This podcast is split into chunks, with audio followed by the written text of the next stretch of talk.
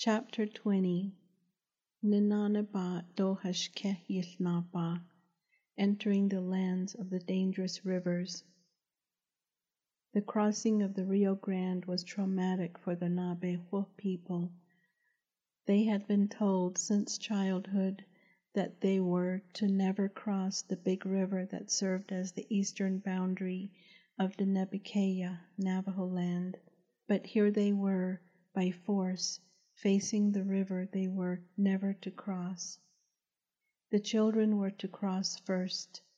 The soldiers knew that if the children were transported across first, their task of forcing the parents to cross on the raft would be made easier. The parents would want to follow their children. Three rafts were waiting to transport the people and the wagons. The children were forcefully separated from their mothers. The children screamed, holding out their hands toward their mothers as they were forcefully loaded onto the rafts. Every time one of the rafts was hit by a swift current, the children screamed, shifting the weight on the raft and causing it to rock back and forth dangerously. The rugged white men guiding the rafts with long poles yelled at the children, but to no avail. Helpless parents watched in horror as two children fell into the swirling water. Their heads bobbed up and down a couple times as they frantically grabbed at the roots of bushes. All of a sudden, the children disappeared, never to be seen again. The mothers hid their faces in their hands or in their rug blankets and cried bitter tears. Shots rang out. The people looked up. It was the soldiers letting the people know it was time for the women to be transported across. The women were unprepared for their turn to board the heavy rafts. In unison, they backed away from the sloping bank of the river, but the soldiers rushed them toward the rafts, carelessly pushing them precariously close to the river's edge. The women screamed, the children screamed and cried for their mothers from across the river. A middle aged Nabeho woman was heard to say in a loud voice, Shut the house ah, make room for me. Shut the house ah, make room for me, she said as she elbowed her way through the crowd of women. Quietly the women moved aside and watched the woman clumsily board the raft. The soldiers used their rifles to poke at the women who were crowded near the bank of the river. One by one, the women reluctantly slid down the bank of the river and stepped aboard the swaying rafts. The first raft was being guided across when the middle aged woman who first boarded the raft stood up, nearly capsizing the raft. She screamed in a wild voice, saying, Di belta hijikani inato beltan linda, do beltan linda, shijeta yiski, yego big edhi hoshni, shijay yuneskai, she inat on ije, eyat e. These soldiers do not value life. They do not value it. They killed my daughter. I am really suffering from it. It is hurting my heart. It is better that my life ends. And with the last words, she jumped clumsily off the raft, causing the raft to rock violently.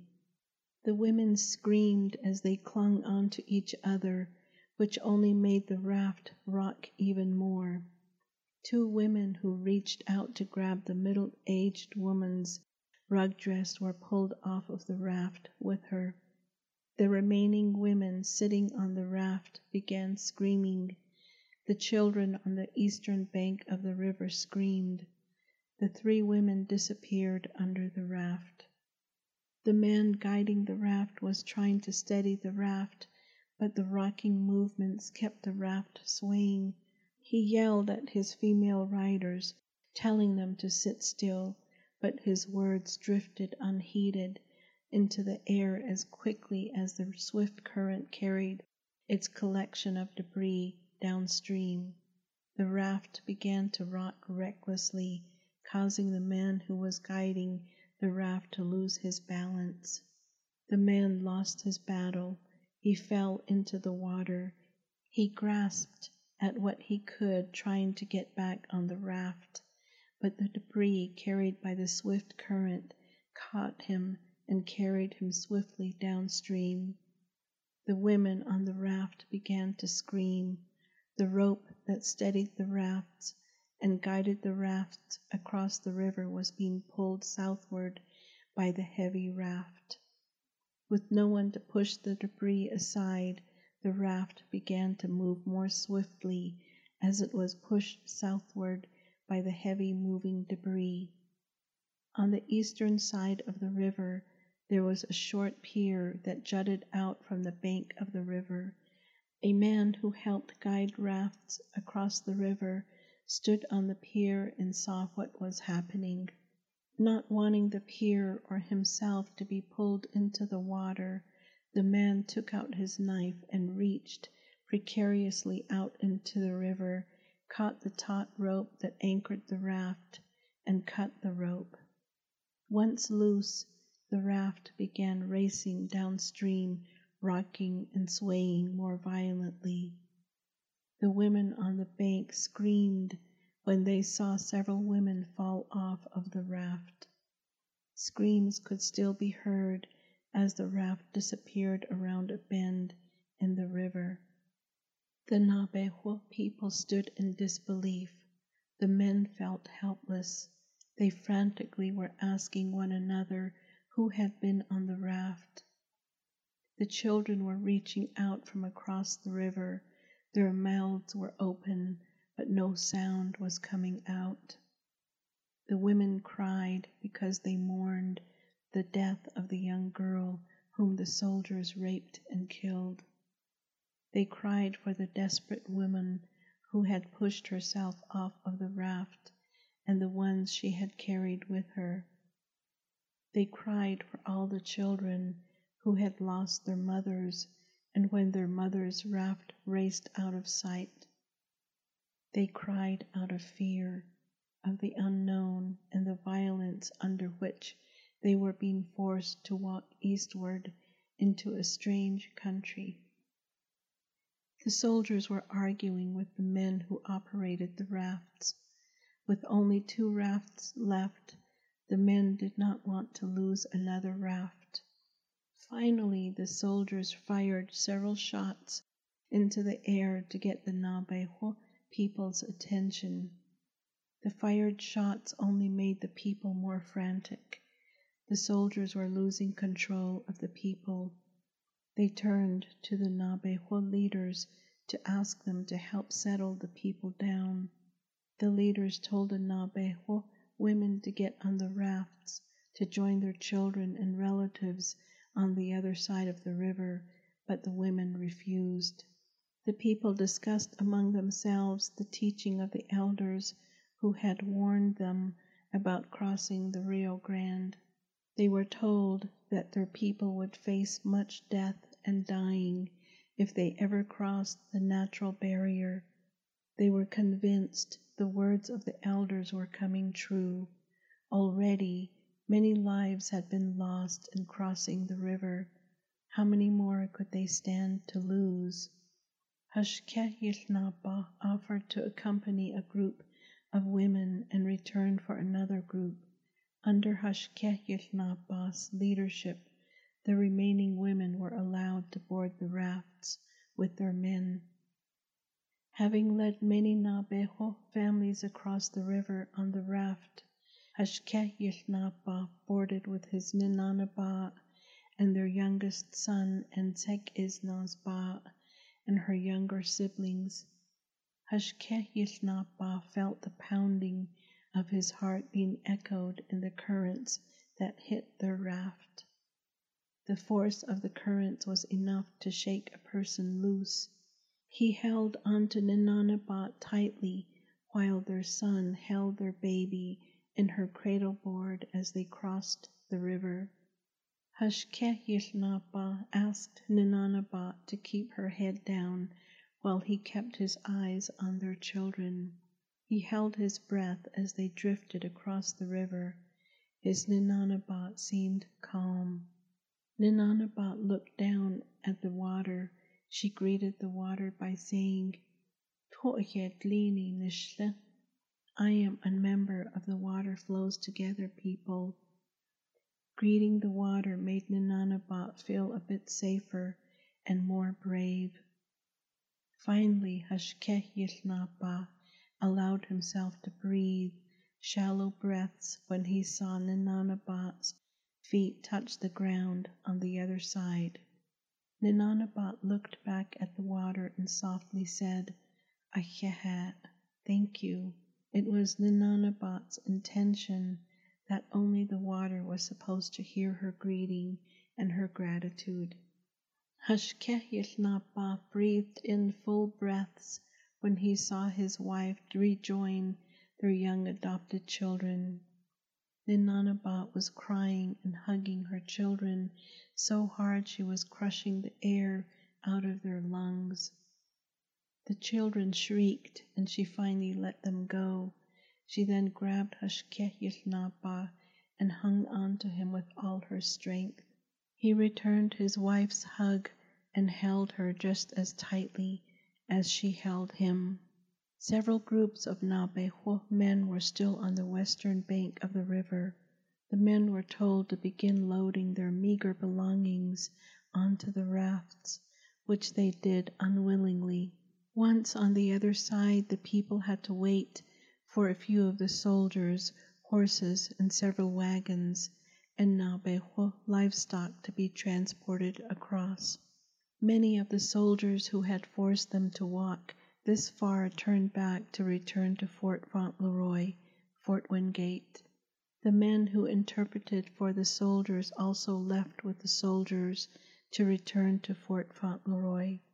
As the Nabeho people watched the soldiers and interpreter leave, a desperate sense of helplessness overcame them. The soldiers were mean and had killed some of their people and felt no remorse for the killings, but the faces of the soldiers and the interpreter were familiar.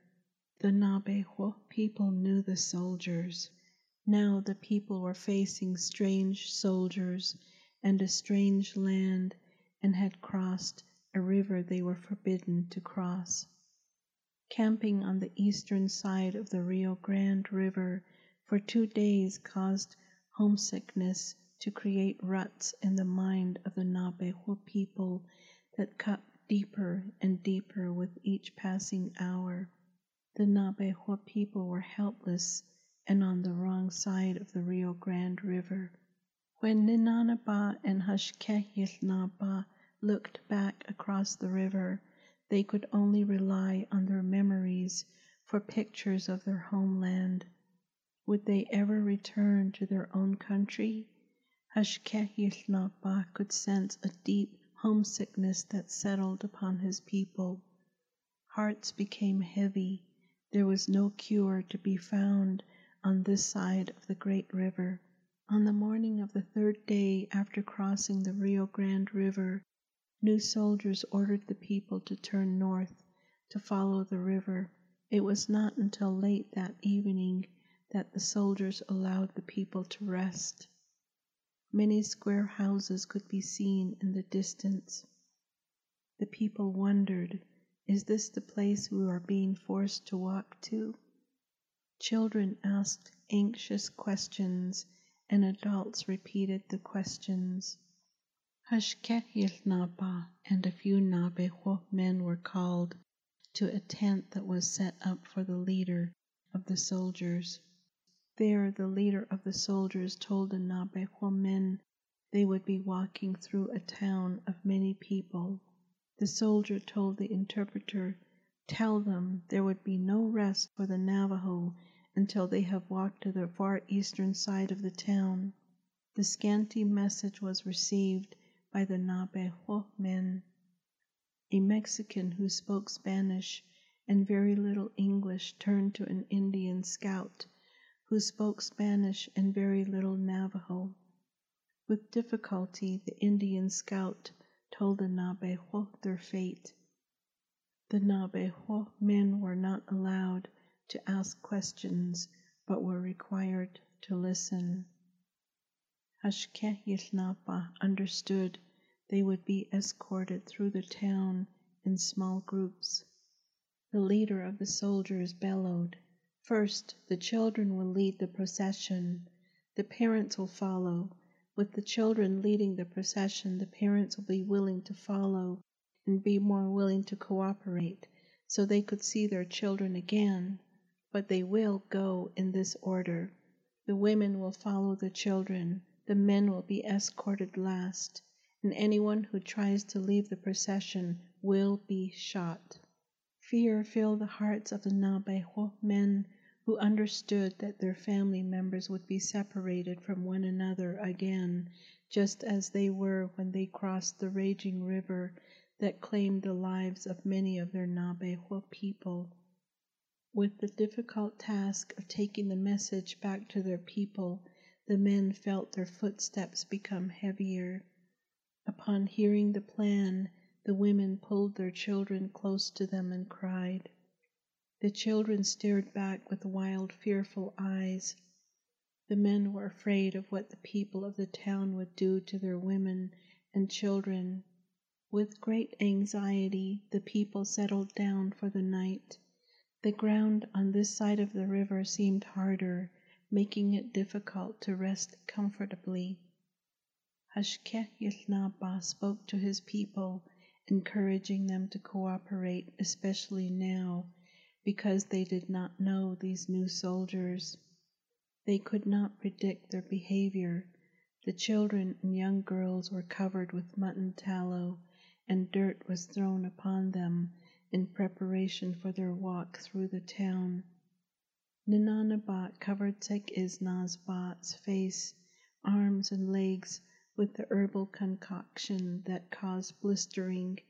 The Nabejo men and women redistributed their bundles among themselves in case the soldiers became unexpectedly belligerent and unpredictable. As the sun began to return to its resting place in the west, the soldiers ordered the people to form small groups. Each group had several soldiers assigned to them to watch over them. That night was not for resting. The people's anxiety was their pillow. As the night air slipped over them, Hashkehilnapa softly touched Ninanabat's elbow and quietly said, Hago na hashya shiga ntye nin stranguidol kaf ashon dat itegunde khadilian. Come here, let me take care of you. Lie down beside me. I will hold you the whole night.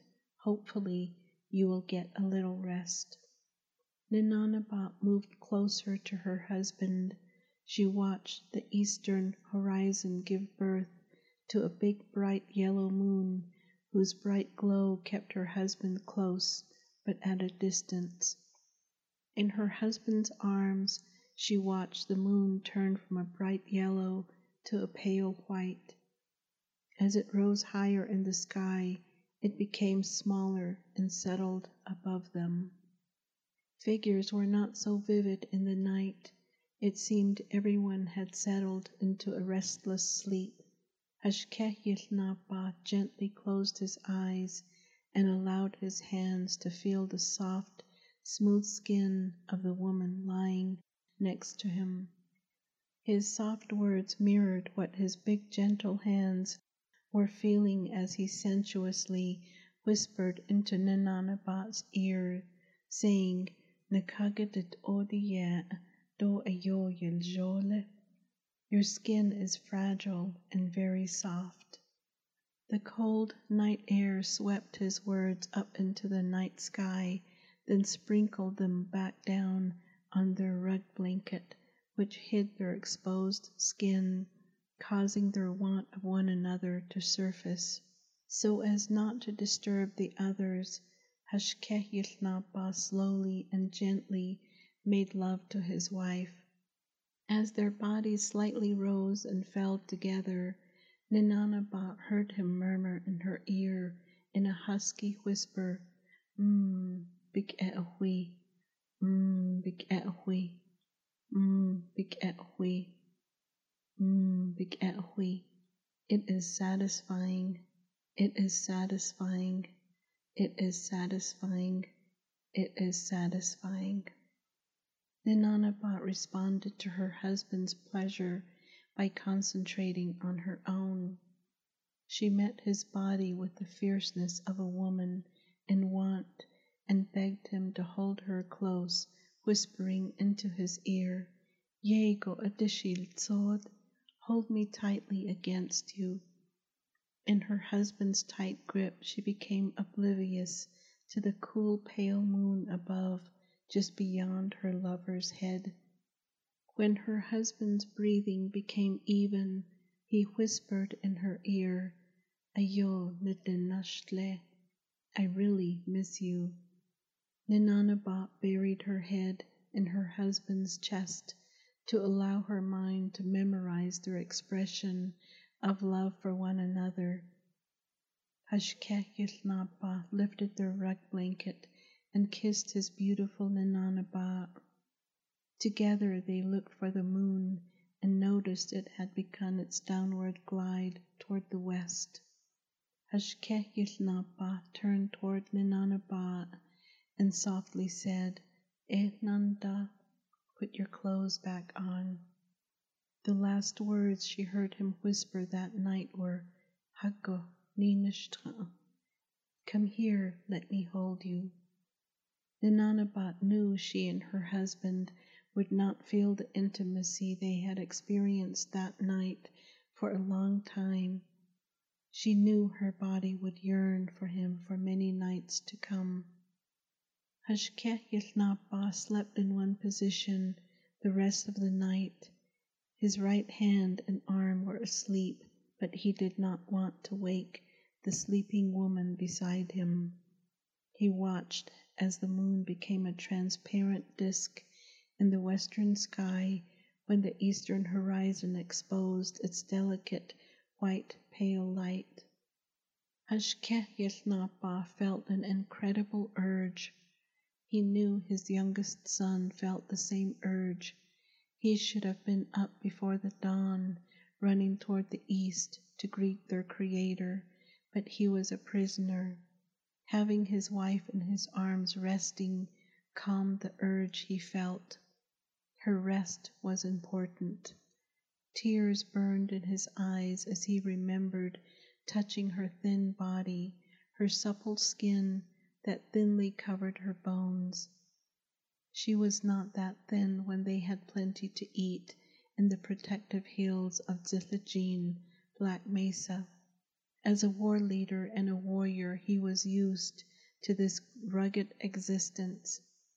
His wife and adopted children were strong, but not trained for the torture of being forced to walk long days, resting short nights, and enduring hunger and loneliness. They were not trained to live the life of a Nabeho warrior. He gently hugged his wife to wake her from her deep slumber. Slowly Ninanabat sat up and rubbed her eyes, then smiled at her husband and children. Tek Isnosba had warmed up several strips of jerky over the small fire that was providing warmth to the shivering children. The baby was still sleeping in her cradle. Ninanabat was given a strip of jerky which she ate after she thanked the Creator for the safety of her children and her husband. Seeing that his wife was fully awake and eating, Hashkeh left her side to speak to his group of people. He told them to obey the soldiers and ignore the people who lived in the square houses, and told the men to keep an eye on their women and children as best as they could, even though they would be further up in the procession. He also told the young men not to allow the elders to carry heavy loads, but to carry the load of the elders until they had passed the houses of the enemy. Hashkehilnapa raised his voice when he said, Nakaalchinaba tahojo pa'iya t'ado bach'in tahoyolnana, sani do t'eke do na pahi da do leliniya biya taho ata. Ak etaho nol'in. Nilay kinas niligi belasi kaigo de bella na handesh a da dilgal khata inolne sad be kha khonnenigi be alch kha dawtze. Have sympathy for the children. Do not make it hard for them. The women and the girls were not trained to become warriors. Obey the orders. When we pass and leave those houses of the town, I will butcher sheep for you. We will eat some mutton, have hope, speak words of hope to one another. Just when Hashkeh had finished speaking to his people, the rude bugle was blown again. The people were ordered to begin their procession toward the northeast.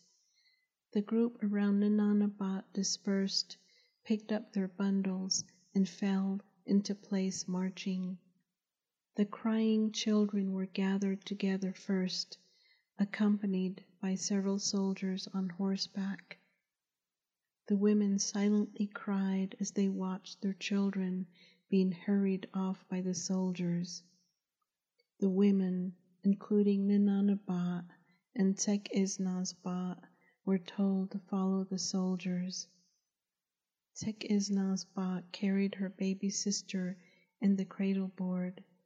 Ninanabat knew the baby would get heavy, but allowed her daughter-in-law to carry the precious bundle. Ninanabat, who could feel the calluses on her back, told Tek Isnazbat to carry the baby on her back, knowing the load of the cradle board is lighter when carried on one's back. Ninanabat looked back to see where her husband and her youngest son were. The soldiers' horses hit the men. The soldiers kept their horses moving to keep the men under control. The men were being watched by many soldiers who were on foot and on horseback. Ninanabat caught her breath when she saw that the sick, the crippled, and the old were ordered to stay toward the back of the procession. She looked for their elders from Zlichine, Black Mesa. The older women were walking near Ninanabat and Tek Isnazbat. Ninanabat breathed a sigh of relief. She looked back for the elderly men, but she could not see past the soldiers and their horses. After being hurried along the river bank, they came to the outskirts of a town. Many townspeople gathered to cheer for the soldiers and to jeer at the Nabeho prisoners. As Rashkeh Yilnaba gazed into the eyes of the townspeople, he saw that the people were dressed in the same manner as his enemies, whom they used to raid when he and his warriors went looking for stolen Nabeho children and women. The townspeople threw rocks and sand or spit at the Nabeho prisoners. Hashkehilnaba saw the hatred in the eyes of the townspeople as they yelled at the children, the women, then raised their voices in anger when the men began walking past. Many of his people had dirty water dumped on them as they were forced to march on the outskirts of the town of Albuquerque. The soldiers did not discourage the townspeople, and they did not hesitate to whip a Nabejo who fell out of line to retaliate. Some of the townspeople were even bold enough to grab Nabejo children and run with them toward their houses with the soldiers in pursuit. Six children were stolen that day. The soldiers were either not aware of the absence of the children or did not care. If the townspeople wanted to demonstrate their hatred for the Nabejo prisoners, all they had to do was cook some food. The smell of food cooking was painful to the Nabejo prisoners. Children cried because their stomach craved food. Mothers cried because they were hungry, and they knew their children were also hungry. The men filled their stomach with the saliva that ran freely in their mouth as a result of smelling fresh food cooking on an open stove. Their hearts ached. They knew their women and their children were also suffering from smelling fresh food being cooked over an open stove. The women cried once again when they turned to look back at the town because they mourned the loss of six children. Many Nabejo people shivered from the extreme cold, which was magnified by their clothes and blankets being soaked with dirty water thrown upon them by the townspeople. The Nabejo people were forced to continue walking in a northeastern direction around the edge of the town until late evening, long after the sun had set. The soldiers ordered the people to stop as the homes in the town began to fade over the horizon. The hungry Nabejo people eagerly stopped and began to prepare their meals. Hashkehilnapa felt so bad that he could not keep his promise to his people by butchering a sheep. It was too dark. He urged his people to comfort themselves, and knowing they were past the town that housed such mean people. The soldiers blew on a bugle that announced to the enemies of the area their camping site. Hashkehilnapa told his youngest son to look for his mother and his siblings. Egonapa found Nananapa. She had placed her bedding on the ground and was lying down, but she did not want to eat. After resting, Hashkehilnapa kept his word, not wanting to disappoint his people. With the help of a few men, he butchered four of his wife's sheep in the faint light of the moon. The sheep were much skinnier now, having been driven so far without allowing them to graze or drink water with content. Nevertheless, the people ate slowly because their leader told them to eat slowly so they could save some for the next day. Many of the Nabejo people had built small fires and were cooking what meager supplies they had. Hashkehilnapa felt sorry for them, so he shared the meat with other Nabejo leaders' people. He knew the Nabejo people felt safer the men sang songs and told stories around a campfire. The soldiers kept their distance. The soldiers were satisfied the people had relatively behaved themselves as they walked past the town. The songs and stories went well into the night as children crowded around their families, more for comfort than to keep warm in the cutting cold. Hashkehilnapa returned from helping his people settle down for the night. He looked for his Ninanaba. He had a curious look on his face when he saw Ninanaba already lying down in her bedding. He counted and hugged each of his children and told them how brave they were to lead the procession earlier in the day. The children choked back sobs as they ate their food. Ninanabat's children sat next to her, leaning on her, while they ate fresh meat and cold jerky. When the night silently fully closed in on the Nabejo people, Hashkehilnapa lay down beside his beautiful Ninanabat. She did not readily respond to him. Gently he reached under the thick rug his wife was covered with and felt for the side opening in his wife's rug dress. To his horror, he realized her dress was cold and damp from the water that was thrown at the people when they were walking on the outskirts of the town. Suddenly he realized why his children were sitting near their mother and leaning on her. His beautiful Ninanaba was shivering. Hashkeh Yilnaba asked Tek Isnazba, Dat namaj bebil e be an ne yehegi yehitna. Bebil e satkinigi de tle. Did your mother change into her spare rug dress? The rug dress she is wearing is wet. Oh, akonde be et aba an ne yehen al big estas.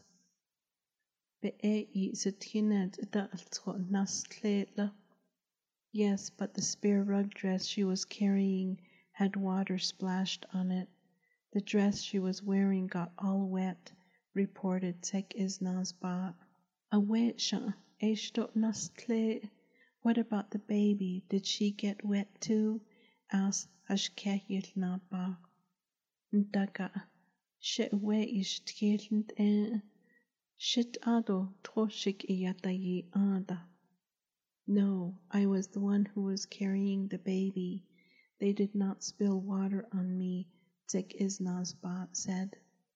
Hashkehilnaba asked Tek Isnazba and her siblings to lie under the rug blanket that covered Ninanaba and told them to lie close to her after he removed her rug dress and covered her with his soft shirts made of deer hide. Hashkehilnaba took Ninanabat's dresses and held them up to the fire for the rest of the night in hopes of drying them so she could wear the clean one the next day.